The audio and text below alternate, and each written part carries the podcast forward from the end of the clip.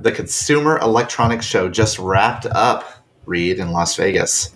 Yeah, a lot of self driving cars and stuff like that, I noticed. And there was also some weird things that uh, made its way in there. I'm seeing a lot of things that really shouldn't be a thing, like the Mo desk. Now you can have a portable desk no matter where you go. So they invented a lap.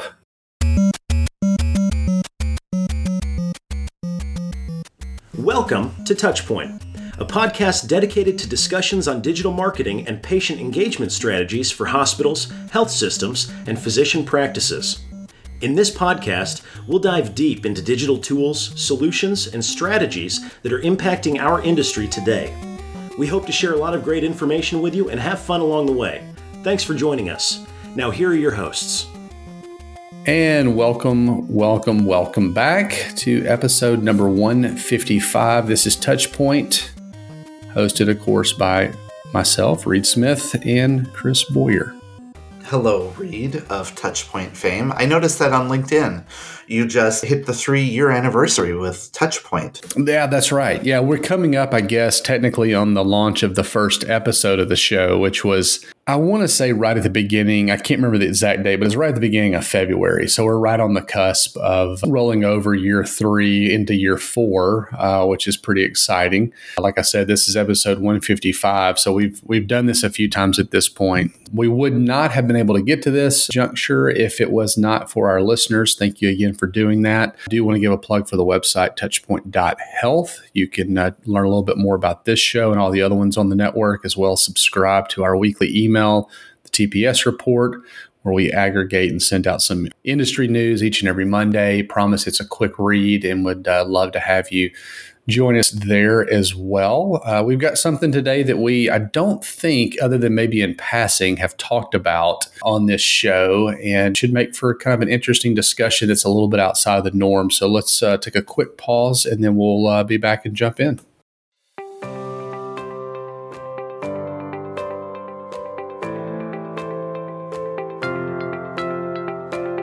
Chris, in today's digital age, your online reputation, as we all know, is crucial.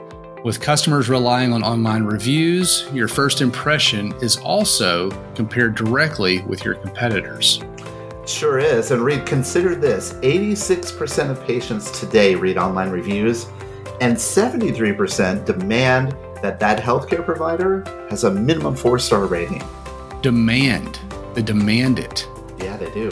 Well, to stand out, choose reputation to help amplify your brand and to build trust. Be the provider of choice in your area, understand patient sentiment, get actionable insights, and even foster patient loyalty.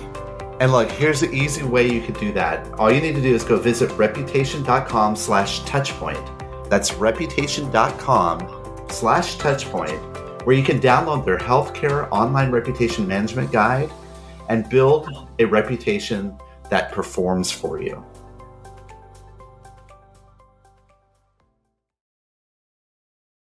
You mentioned that this topic today is a little bit outside of the norm, which is kind of interesting. I've always thought about digital signage, which is what we're going to be talking about, as being a little bit outside of the norm of when we think about digital solutions as a digital professional in a hospital or health system. That's not to say they aren't important. They don't spring first to mind. You know, you think about mobile apps, you think about websites, social media, etc. Digital signage comes really last on the list. If at all, in a lot of cases, uh, certainly historically, digital signage, uh, as I think about it, you know, was probably managed by ITNS as part of our facilities, even um, as part of brick and mortar type stuff. You know, putting TVs in the rooms and things like this. This kind of fell in that genre.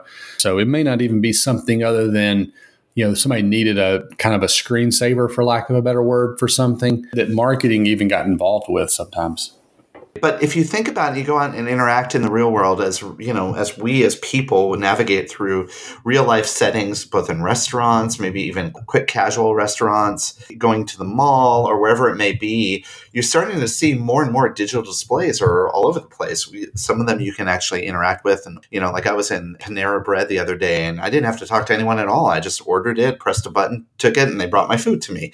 You know, we're seeing more and more applications of digital signage, so to speak in the real world.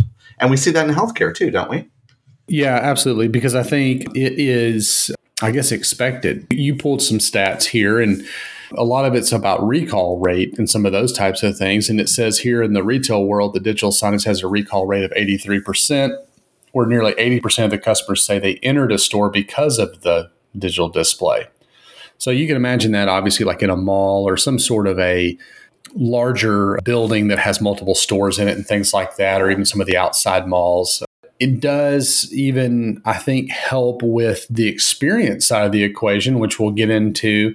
You know, stat here said that 29.5% of customers uh, said that, uh, you know, digital menus influence their purchasing decisions, that it helps maybe even shorten the wait time or even the, per- it didn't really shorten the wait time. Well, maybe it does, but maybe it's also the perception of wait because there's kind of an entertainment factor, I guess. Even in healthcare, it says that 75% of those viewing a digital sign within a hospital could recall at least one message that they saw on it.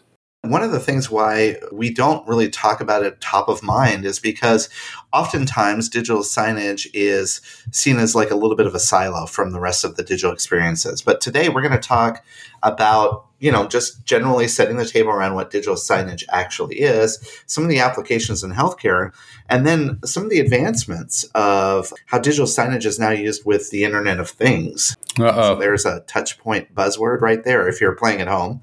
Well, to start off, of course, we'll take a peek over here at Wikipedia real quick just to make sure we're, we're level set and kind of on the same page. But digital signage purely as a technology uh, uses very much what you would think, you know, an LCD, an LED screen, that type thing, even even a projection type process, uh, or e-paper, uh, which that's interesting to display digital images, video, web pages, weather data, restaurant menus, uh, just straight copy or text and they're often found in areas where people can interact with them, like in public spaces, museums, transportation, like bus terminals and light rail terminals, stores. We mentioned that. Restaurants are using them more and more, and also in lobbies of hospitals. And, and they're used for a variety of things, right? Wayfinding, for providing marketing information, etc you know, it's interesting to think about kind of the way these things are used you have what I guess what was initially made for, which was like people playing videos, you know, and things like that. But you keep mentioning restaurants, you know, that's more of static information in a lot of cases. But regardless, typically the way these things are are utilized is that they're they're networked or they're all tied together and, and usually managed out of a central location or by a group or team or individual or whatever it may be. But they're pushing that content out to either all termination points or all the screens or maybe certain screens and things like that. Uh, obviously for for messaging and we're even seeing this on outdoor boards at this point and so again advertising maybe is purely about information uh, entertainment merchandising et cetera kind of depending on the audience yeah, and there's other applications too. You know, Wikipedia lists a number of them. I, have seen some digital signage where it actually portrays information like the local news or the local weather, or it can actually stream particular content that shows that public information.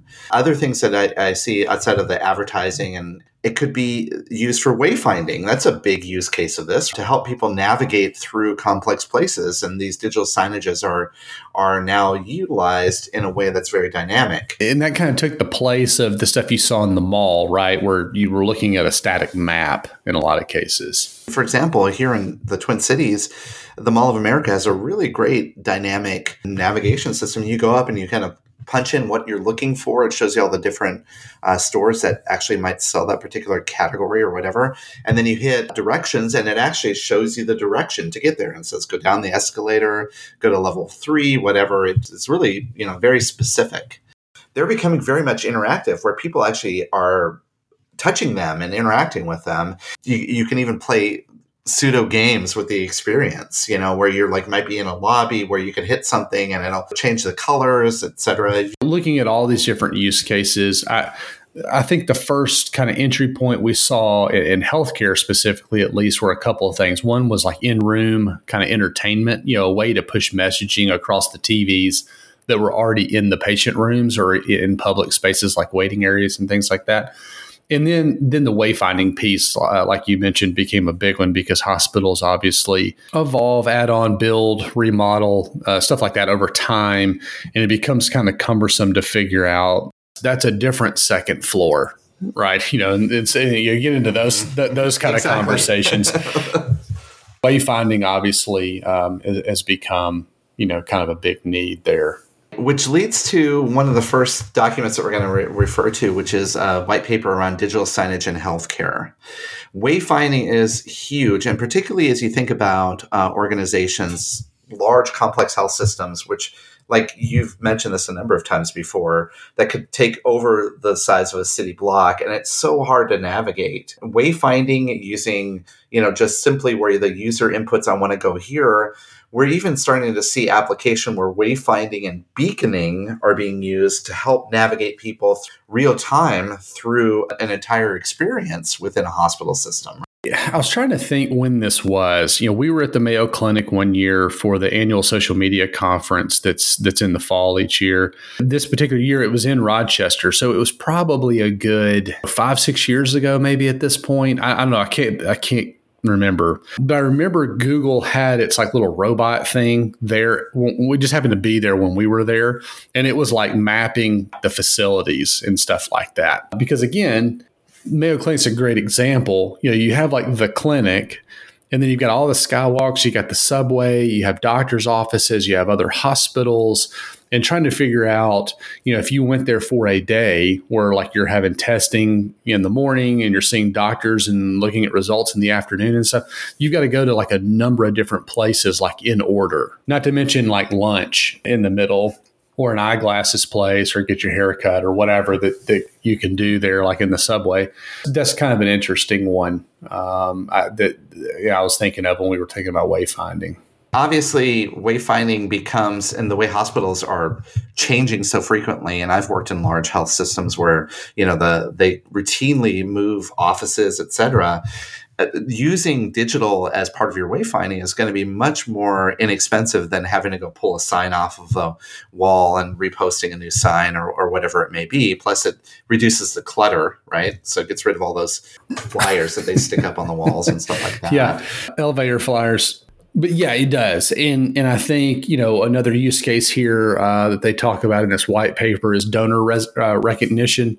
And so, like, that's an interesting one, right? Where typically, and not that this would ever go away, but you could buy the tile that goes on the wall and maybe it makes a design or something. And I've seen a lot of like NICUs have like an artistic like tree on the wall and you buy leaves, you know, and it gets attached or whatever. So like that's not going to leave necessarily for, from an art standpoint or an installation standpoint, and, and nor should it. I think those are really cool. It makes a ton of sense.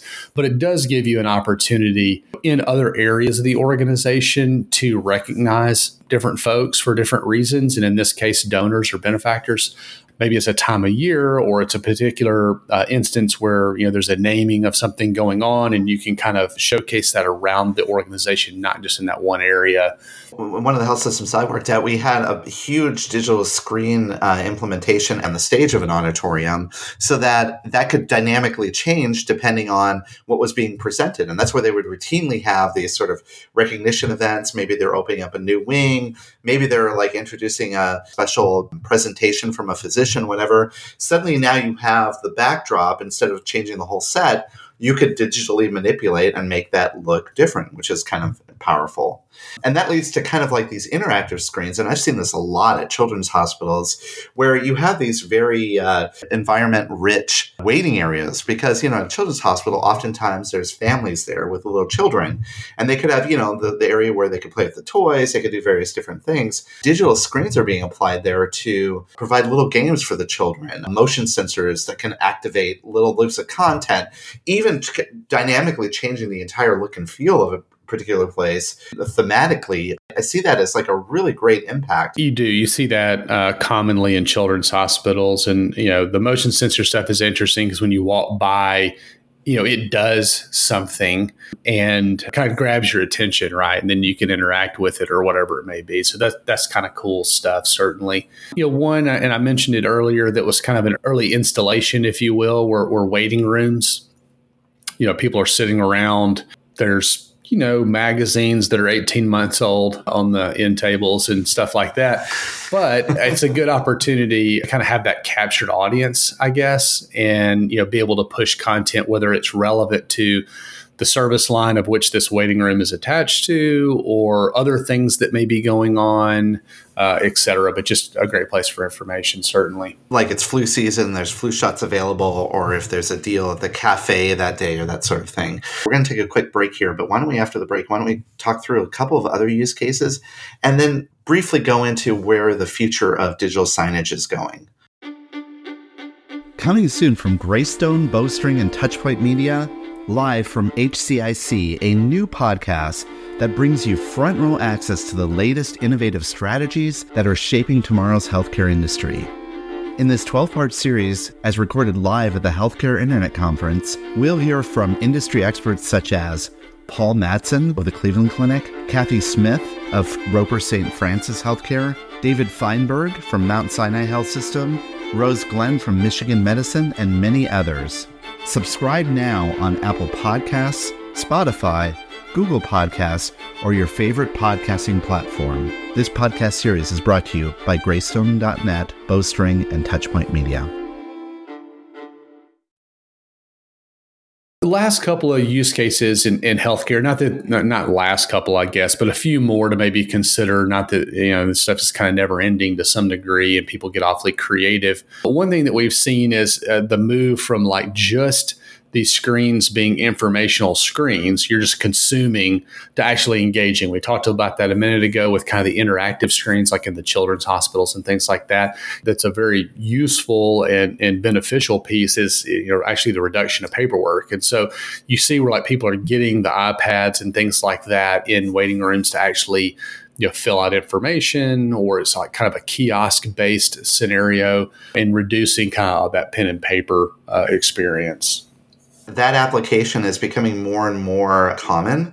I know that a lot of times you think about, well, I don't want to touch a screen in a healthcare setting where, you know, other people have been touching the screen, but the technology is evolving so that the screens stay pretty clean regardless of, you know, how they touch. Obviously, you can still hear about that. I know recently there was a study they tested the screens at McDonald's locations and they weren't too good.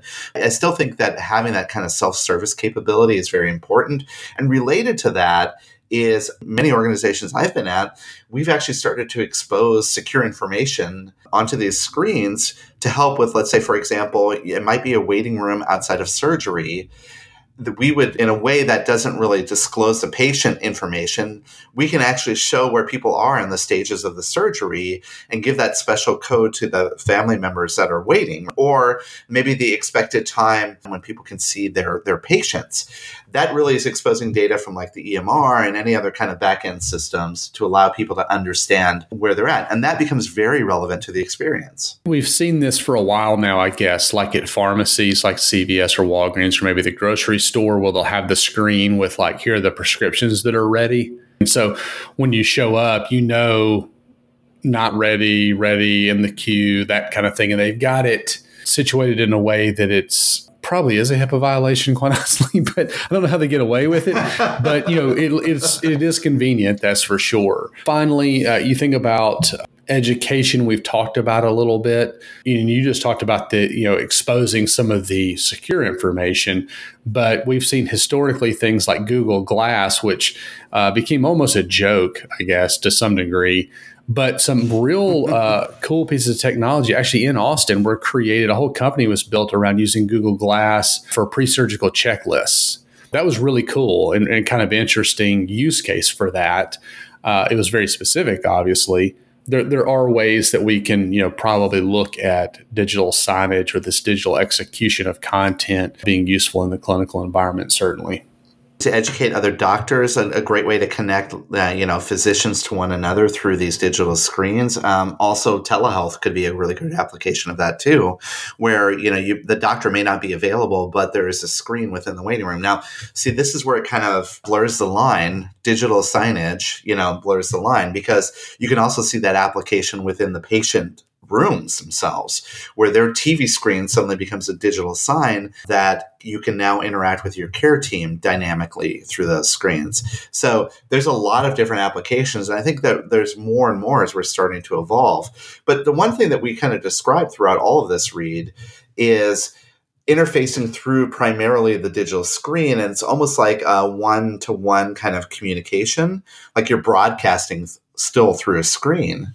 The last thing I think we could talk about here is the advancements of digital signage interacting with things outside of the digital screen, or as we like to call it, like the Internet of Things, right? There you go. Another another three letter acronym, IoT. So Internet of Things is, is interesting in the sense, and just as a, a, brief recap, these are you know connected devices in essence. You know, you start thinking about things like your smart home with the thermostats and the and the deadbolt that kind of work and talk together with your Google you know home device or whatever you may be using. That's all Internet of Things. It, you know, it's these connected devices, and now we're seeing things that are controlled via the internet within the walls of the hospital, like insulin pumps and IVs and things like that that may be plugged into the wall. I, I know, hist- you know, we had John Mason come on some time back and talk about that and the security risk involved in that, and that's kind of the evolution of the CIO now. Is you know less about you know what version of Windows you're running and more about all these devices that are connected, but this is the way that we're looking at now how digital signage is kind of playing into that and not just being that passive delivery mechanism of content and being something that you interact with. You know, we mentioned it a little while ago, talking about the children's hospitals, going back to that example of it being able to get your attention, knowing that you're there. You, it's much of an input as an output in, in those types of things, right? Think about it. We've we've been talking about this in other spaces for a very long time, like Peloton, for example. What is that? That is an exercise bike that's attached to a digital sign. Yeah. And what it's doing is, is picking up your information as you're exercising and transmitting it through this online community, so to speak. So you can actually race with others or do cycle classes with others. Over the, the holidays, I saw a real big push, and I think this was at CES as well, for a thing called Mirror, which is basically like a mirror that you can put up in your workout space it actually is detecting your actions as you're working out from your Fitbit, from your Apple Watch, whatever it might be. So now what we're doing is we're using these digital screen technologies as a way to interact with various different devices.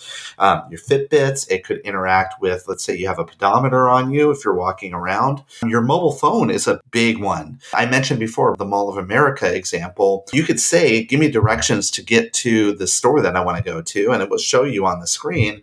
And it also has a QR code that you can scan. And guess what? It now pulls up a dynamic map on your map application on your phone that will walk you to that store. Now, think about the application of that in healthcare. It's suddenly going to become very, very you know, powerful if you think about this it's somewhat similar i guess to the devices we have in our personal life where you know the first evolution was it's providing us feedback right? And then the second evolution is is that we start interacting with it, you know, in real time and uh, it kind of going back and forth. And so a lot of the things that we've seen in the movies don't seem as far fetched now. right? Um, I know what you're talking about. what's interesting is like to go back and watch some of that stuff, like with my kids or whatever, because they don't find it near as it's like, yeah, okay. Like you think about Back to the Future and the self lacing shoe thing. Well, that's real. Like Nike did that. Like they created that, and it's a real thing. Like there's self-lacing Nike shoes. Uh, I think it's called the Nike Nike Adapt or something like that. But anyway, when you watch that in the '80s, it's like that's insane. Like that could never be a thing, and now it is. It's all going to be the sensory inputs in our life will almost be uh, constant. It seems like. And what you're alluding to there, Reed, which is everybody's probably thinking about now, is the the 2002 movie of Minority Report, right? Where the person walks into the retail store and it says, "Hey, welcome, mm-hmm. Reed Smith." Would you like a new pair of chinos or whatever it might be? And i, I think that that's we're going to get more and more to that. Who knows where the future will advance for sure. But with that i think it's this would be a good time for us to maybe pass this over to an interview that i recently did with a gentleman by the name of mark bennett who runs a company called microgigantic. What they do is they actually use uh, digital screens to create environments within health systems but they also do it with you know a variety of other clients as well and he will share in this interview not only how he's seen digital sign application evolve, but the impact it can actually have on a person emotionally as they interact with an experience and how you can start thinking about digital signage as not only just a thing to communicate to, but you can actually help shape their moods and their emotions as they are within an experience uh, in your real life locate a real life health system. So let's do that right after the break.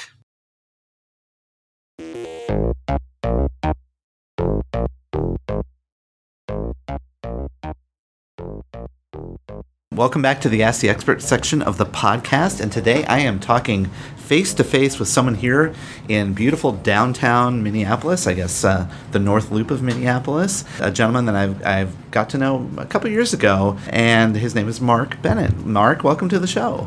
Thank you. Thanks for having me. Mark, I know a lot about you. We've had a lot of conversations over the years, but um, people listening in may not know about you, you and your background. Sure. Do you mind sharing? Yeah, absolutely. Um, like Chris said, it's uh, Mark Bennett. I'm the CEO and founder of Microgigantic, and Microgigantic is a um, small boutique agency, and we create digital experiences for brands um, that connect brands with their consumers, with guests, with employees. And for us, digital experiences are anything from kiosks to stadium billboards to digital signage in a healthcare uh, waiting room to corporate lobbies, mm-hmm. you sort of name it, wherever there's a screen and you can put motion content on it, we will strategize with clients and figure out how to produce the right content that engages the guest. So you're talking about experiences where you're intersecting real life with digital touch points, so to yep. speak, right? Those exactly. the kiosks, those various different things. And I know a lot of health systems across the country utilize these digital signages or whatever. it always seems like a clumsy name, digital signage. Yeah, right? digital signage is really sort of, as I see it, it's a, an umbrella term for anything that can be wayfinding. Mm-hmm. It could be um, a digital kiosk that um, that doctors' offices use as a patient intake form mm-hmm. to help reduce mm-hmm. the, the time that patients are dealing with um, staff. It can be screens uh, like a private TV network, mm-hmm. where so you're not watching Fox Sports or whatever it is, um, that you have a, a, branded TV network and then you can communicate and educate and uh, entertain.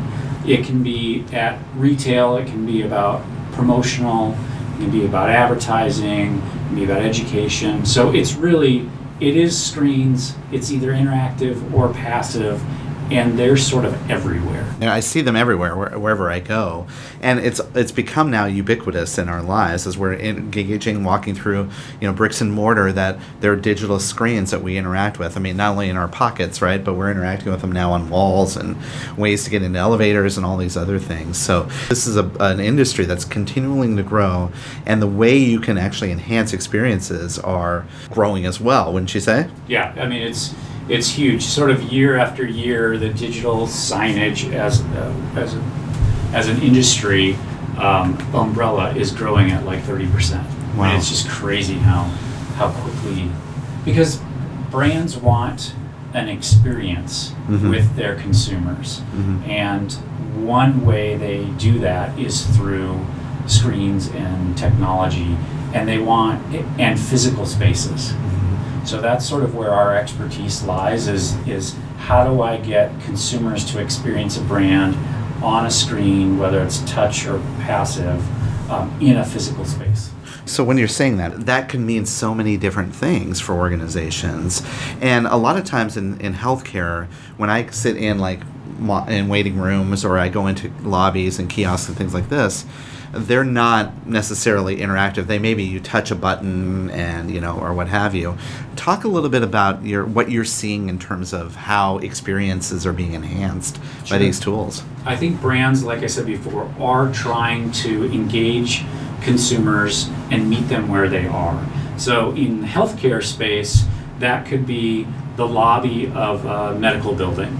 Digital experiences show up in many different ways. It could be a wayfinding kiosk we know it's very, very complicated to find your doctor's office in a you know 30 story medical building mm-hmm. and so wayfinding is one touch point that allows a consumer to experience the brand mm-hmm. but when you get to the doctor's office itself whether or not that doctor's office is um, very updated and all the furnishings are updated and there are screens on the wall and those screens are helping educate those patients or if they're not you're going to have a brand experience a, brand perception of that particular waiting room. And in waiting rooms we can do all sorts of things from helping with intake from reducing perceived wait time. You almost always are waiting for a doctor.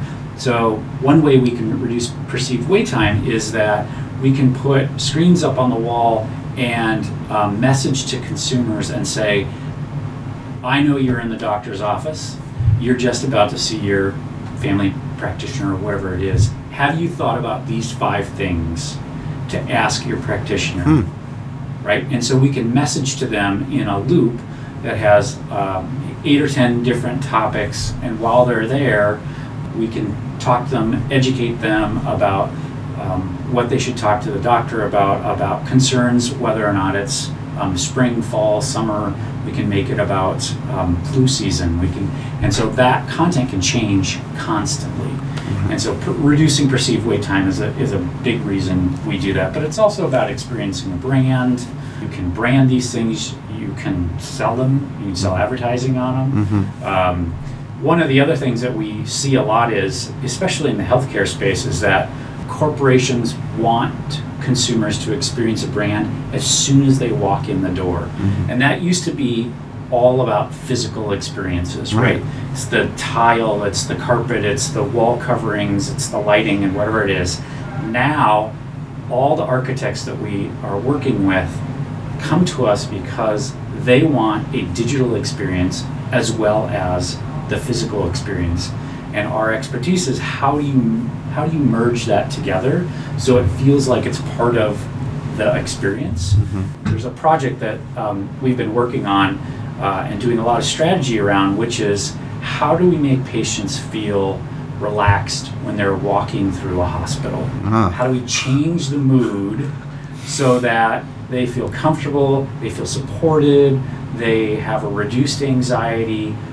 Because going to the doctor raises their anxiety, and they may mm-hmm. be going to see a loved one. So, how do you create a mood with screens and the appropriate content to to alleviate that anxiety a little bit? That's a good question. How would you do that? Because you know, a lot of times what I see when I sit in the in, you know, I, I don't want to pick on waiting rooms, but waiting rooms is a, a lot of times where I see these digital screens. They're just cycling through. It's almost like a PowerPoint on on repeat. Now, what you're talking about is something a lot different, right? It's like kind of changing their their mood, their their perception as they're as they're navigating through a physical space. What are the, some of those things that that you that are you know could, to potentially tools at your disposal? We see it a couple different ways. You're right. If the at the end of the day, if the content is not engaging, no matter where it is, nobody's looking at the screen, mm-hmm. right? And one way that digital signage in waiting rooms is changing is the the platforms work for both screens and mobile, mm-hmm. so that you're sitting on your phone and you're looking at the mobile device anyways and i can create content that's on the screen but is also on your Whoa. mobile device Really? so that you're you're more engaged Uh-huh. because I I can I can sort of break that barrier between having a screen up on the wall and your mobile device and message to you. So that's one way. Wow. The other way is that is that I can create an entire wall of screens and create a mood with the appropriate content, and whether or not that's um, natural scenes, waterfalls, um, things that are very calming, cool colors, things that are very sort of artistic, so that that very much bring down your anxiety. You know, there's there's speci- specific colors that will do that, right? There are specific scenes that will reduce anxiety, but there's also in those cases, these giant video walls, you can also do really um, supportive messaging. So they, the, the, the consumers that are walking past, um, you don't want to do too much messaging, but when the consumers are walking, walking past, they get this idea that they're supported, that this health organization is fo- here for them to help them get through this particular ailment. This is completely a different approach, right? Because in, in the past, again, I and I'm in my experience, I've worked with digital screens, and a lot of times it's marketing kind of being the people that are architecting what you're going to see on these screens. It sounds to me like the projects that you're working on, you're working with more than just the marketing department. You're it's almost like you're you're also working with the the people that are looking at the layouts, like the architects and the designers. Is that fair? Yeah, yeah, totally fair. And and frankly, we, we sort of see it. It used to be a two-legged stool, mm-hmm. which was always cumbersome because it was IT, mm-hmm. and, and IT hired an AV company to put screens up, and marketing came in at the last minute and said, "Wait a second, this software, this hardware doesn't work with." These mm-hmm. screens and these are our goals, and we can't put the right messaging up. And then it became a three legged stool where it was marketing, IT, and uh, an AV provider. Mm-hmm. And now it's really gone sort of upstream where it's when they are reimagining what a space is going to be, there are screens that are incorporated into that, and that's where we come in. Architects are fantastic at, at building physical spaces. They don't know anything about screens, right. nor how screens and the right content can change the mood of that space. Mm-hmm. So if a a giant hallway between two between a, um, a medical building and a parking garage is mostly patients during the day, but there's also a hotel attached. How should that content change at night? Because huh. now you got hotel guests that are coming and going. And so thinking about the strategy around the right content is something that we do as well. And so that's it's a huge thing. So there are much more when you're creating an experience it's much more about marketing and it and the architects and a um, company like ours who can come in and pick the right software solution pick the right hardware solution but more importantly figure out where the screen should go what those sizes and shapes should be mm-hmm. and what content should be on it and how often that content should change, how should it change based on time of day, time of year, what the guest is doing. So we wrap that up in a ball that we call content strategy. And every project that we do starts with content strategy first, because then that'll tell you do I have the right software? Do I have the right hardware? And what content do I have to produce and how much of it? Some projects that I've worked on before too, it's like you also have to think about how people are interacting with those spaces. So, have you do you work also do user kind of user experience design work where you're looking to see traffic patterns and and anticipated wait times to to help shift that content strategy? That's a part of the, the front end of the content strategy is understanding the guest, mm-hmm. uh, who they are, how often they're there, uh, what's on their mind, and does that change seasonally? Yeah is there an issue with perceived wait time? Mm-hmm. Do we need to educate them and entertain them so it feels like they're there for a lot less time? Mm-hmm. That's there's sort of metrics that we that have been proven that we can really reduce the amount of time that people feel like they're waiting if we have the appropriate content. So that all happens on the front end, which helps us execute on the back end. I want to uh, jump back to something you alluded to before, which is sort of the interactivity now, because now these screens are not just static screens. Many of them are interactive, not only with like your phone, like you were mentioning, and I'd like to get into that a little bit, but also like some of these screens you can interact with by touching, and and tell us a little bit about that. Sure. So I think we've learned as a culture mm-hmm. um, a lot about interacting with screens. Right, we're very comfortable interacting with our own screens kiosks are a really interesting, um, a really interesting case study because um, when I, sp- I spent seven and a half years at Target, we did a lot of testing with kiosks. Mm-hmm. And unless it is solving a problem for that guest, it will not get used. So there has to be a problem to solve with that guest. Otherwise, nobody touches them. In a healthcare situation, if you're in a waiting room and instead of getting a clipboard and a pen, mm-hmm. somebody hands you a tablet and you can go through and answer all these questions. It's not necessarily solving a problem for the guest, but the guest is being asked to fill it out and it's all interactive mm-hmm. and it it solves problems on the back end for the healthcare providers. Wayfinding is another one yeah. where people are very used to touching screens and figuring out where they want to go Um, now, wayfinding works really, really well, and you have lots of case studies where you can you can learn where um, people are touching, how often they're touching, and then you make adjustments to the screens themselves. Right, that that works really. Probably the best use case that I've seen about wayfinding is the ability to take wayfinding that was in a physical space in the lobby of a hospital, for instance, and be able to port that to your mobile device. Hmm.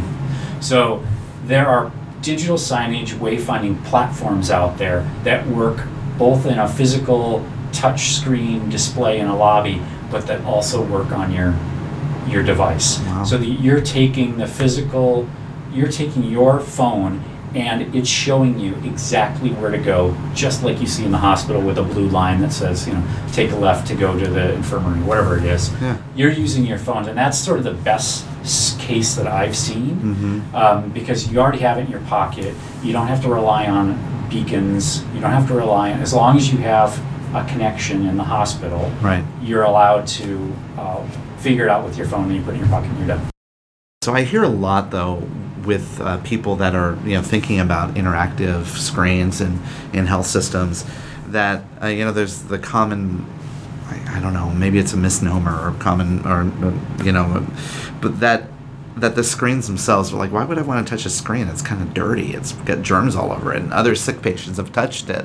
Is that uh, is that a concern or is there technology? Absolutely. yeah so yeah, I mean, there was a there was a McDonald's example last year, I think it was, about them finding fecal matter on a McDonald's Oh, great. menu touchscreen, right? And that's a huge issue.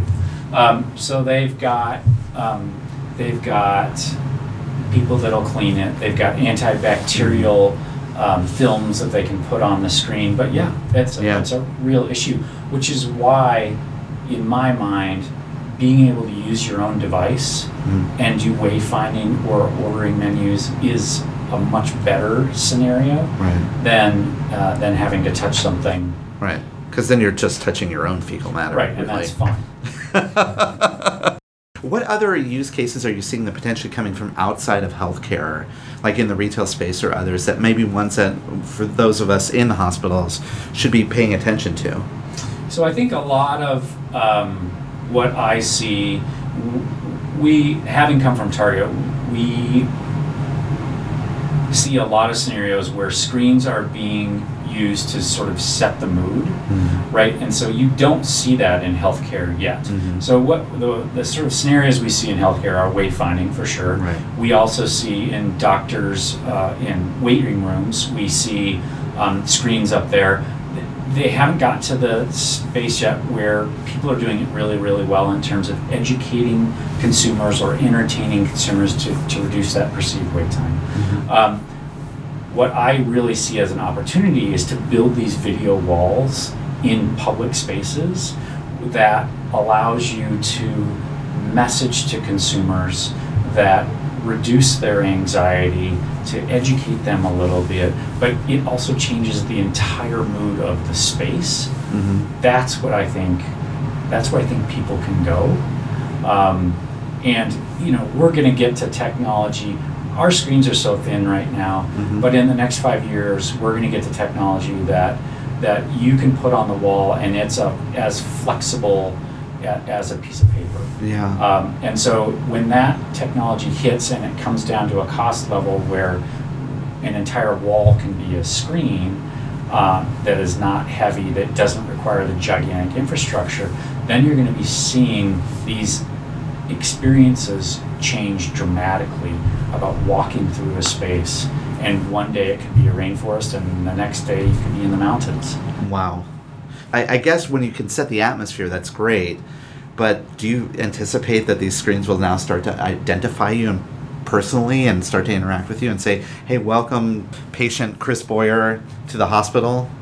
So we can already do that. Okay. right? We can, we, from a demographic perspective, there are cameras built into the screens already, so we can say, um, I don't know your exact name, but uh, if you've been here before and you've given us permission on your mobile device, I know who you are. I know approximately your your um, your age, and all your demographic information. So I can get that from a screen already.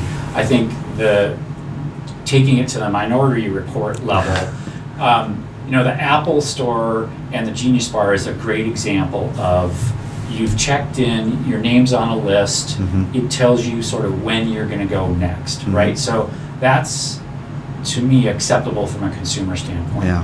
The fact that we can do all this technology to recognize Chris Boyer when he walks into a physical space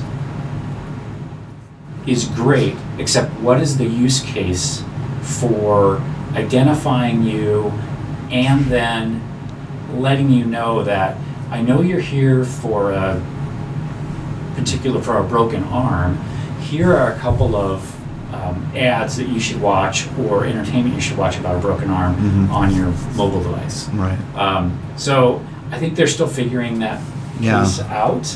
Yeah. Um, it's going to be a super fine line because people are getting more accepting of technology, but they also don't want to jump over the line. There's a creepy factor that you have There to be very careful factor. of. Yeah. Right. I think that maybe in a patient room and it's it's designated to you, that might be one of the early Yep. use cases, right? Because then your nurse staff, your care staff can maybe even share information with you that might be relevant to you. Absolutely. But again, you know, you have to walk that fine line of creepiness. Right, and in, in a patient room in particular, so if I am the nurse and I know that you are in there for a particular um, health scenario, and I can push content to you that educates you before the doctor gets in there, mm-hmm. explains what the experience is going to be like, and what are some possible next steps. That is a huge amount of information to make you feel more at ease. And I can see that scenario working really, really well in a private patient room. Right? It doesn't work so well. You can do more generic. What should I talk to my doctor about? You know, bigger waiting room. A private waiting room, then you can get really, really specific. People listening in, many of them may have, you know, been maybe using digital screens in, in a different way and maybe they're curious and interested about learning how to do this. Are there any tips for them to start to think about? Number one is um, start thinking about your guest and the experience that you want to create for them in the physical space and define that. That's what I would say, define that first. Um, so many of our clients do the absolute opposite, which is let's call IT, let's get screens, hardware, and software in place, and then we'll figure out what the content is.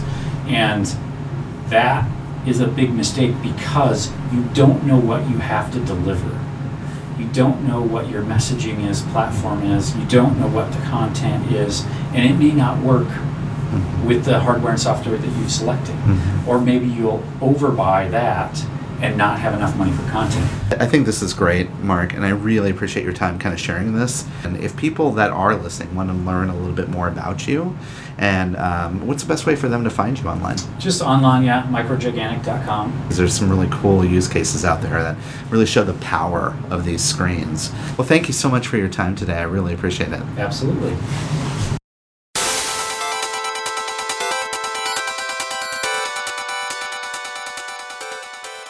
All right. Well, special thanks to uh, Mark for coming on and sharing some insights and expertise with us. Really cool to hear about, uh, of course, his company, but also some of the things and some of the ways that this is making its way across what we know as healthcare. Before we get to recommendations today, I did want to point out a couple things. Uh, Touchpoint.health is the website. Rate, review, subscribe, certainly, but also sign up for our weekly e newsletter.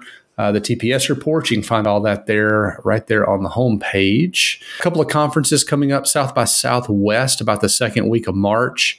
Uh, be sure to, uh, again, more information on the, the weekly newsletter, but would love to connect with anybody that happens to be there. Uh, that's always a great time there in Austin, Texas.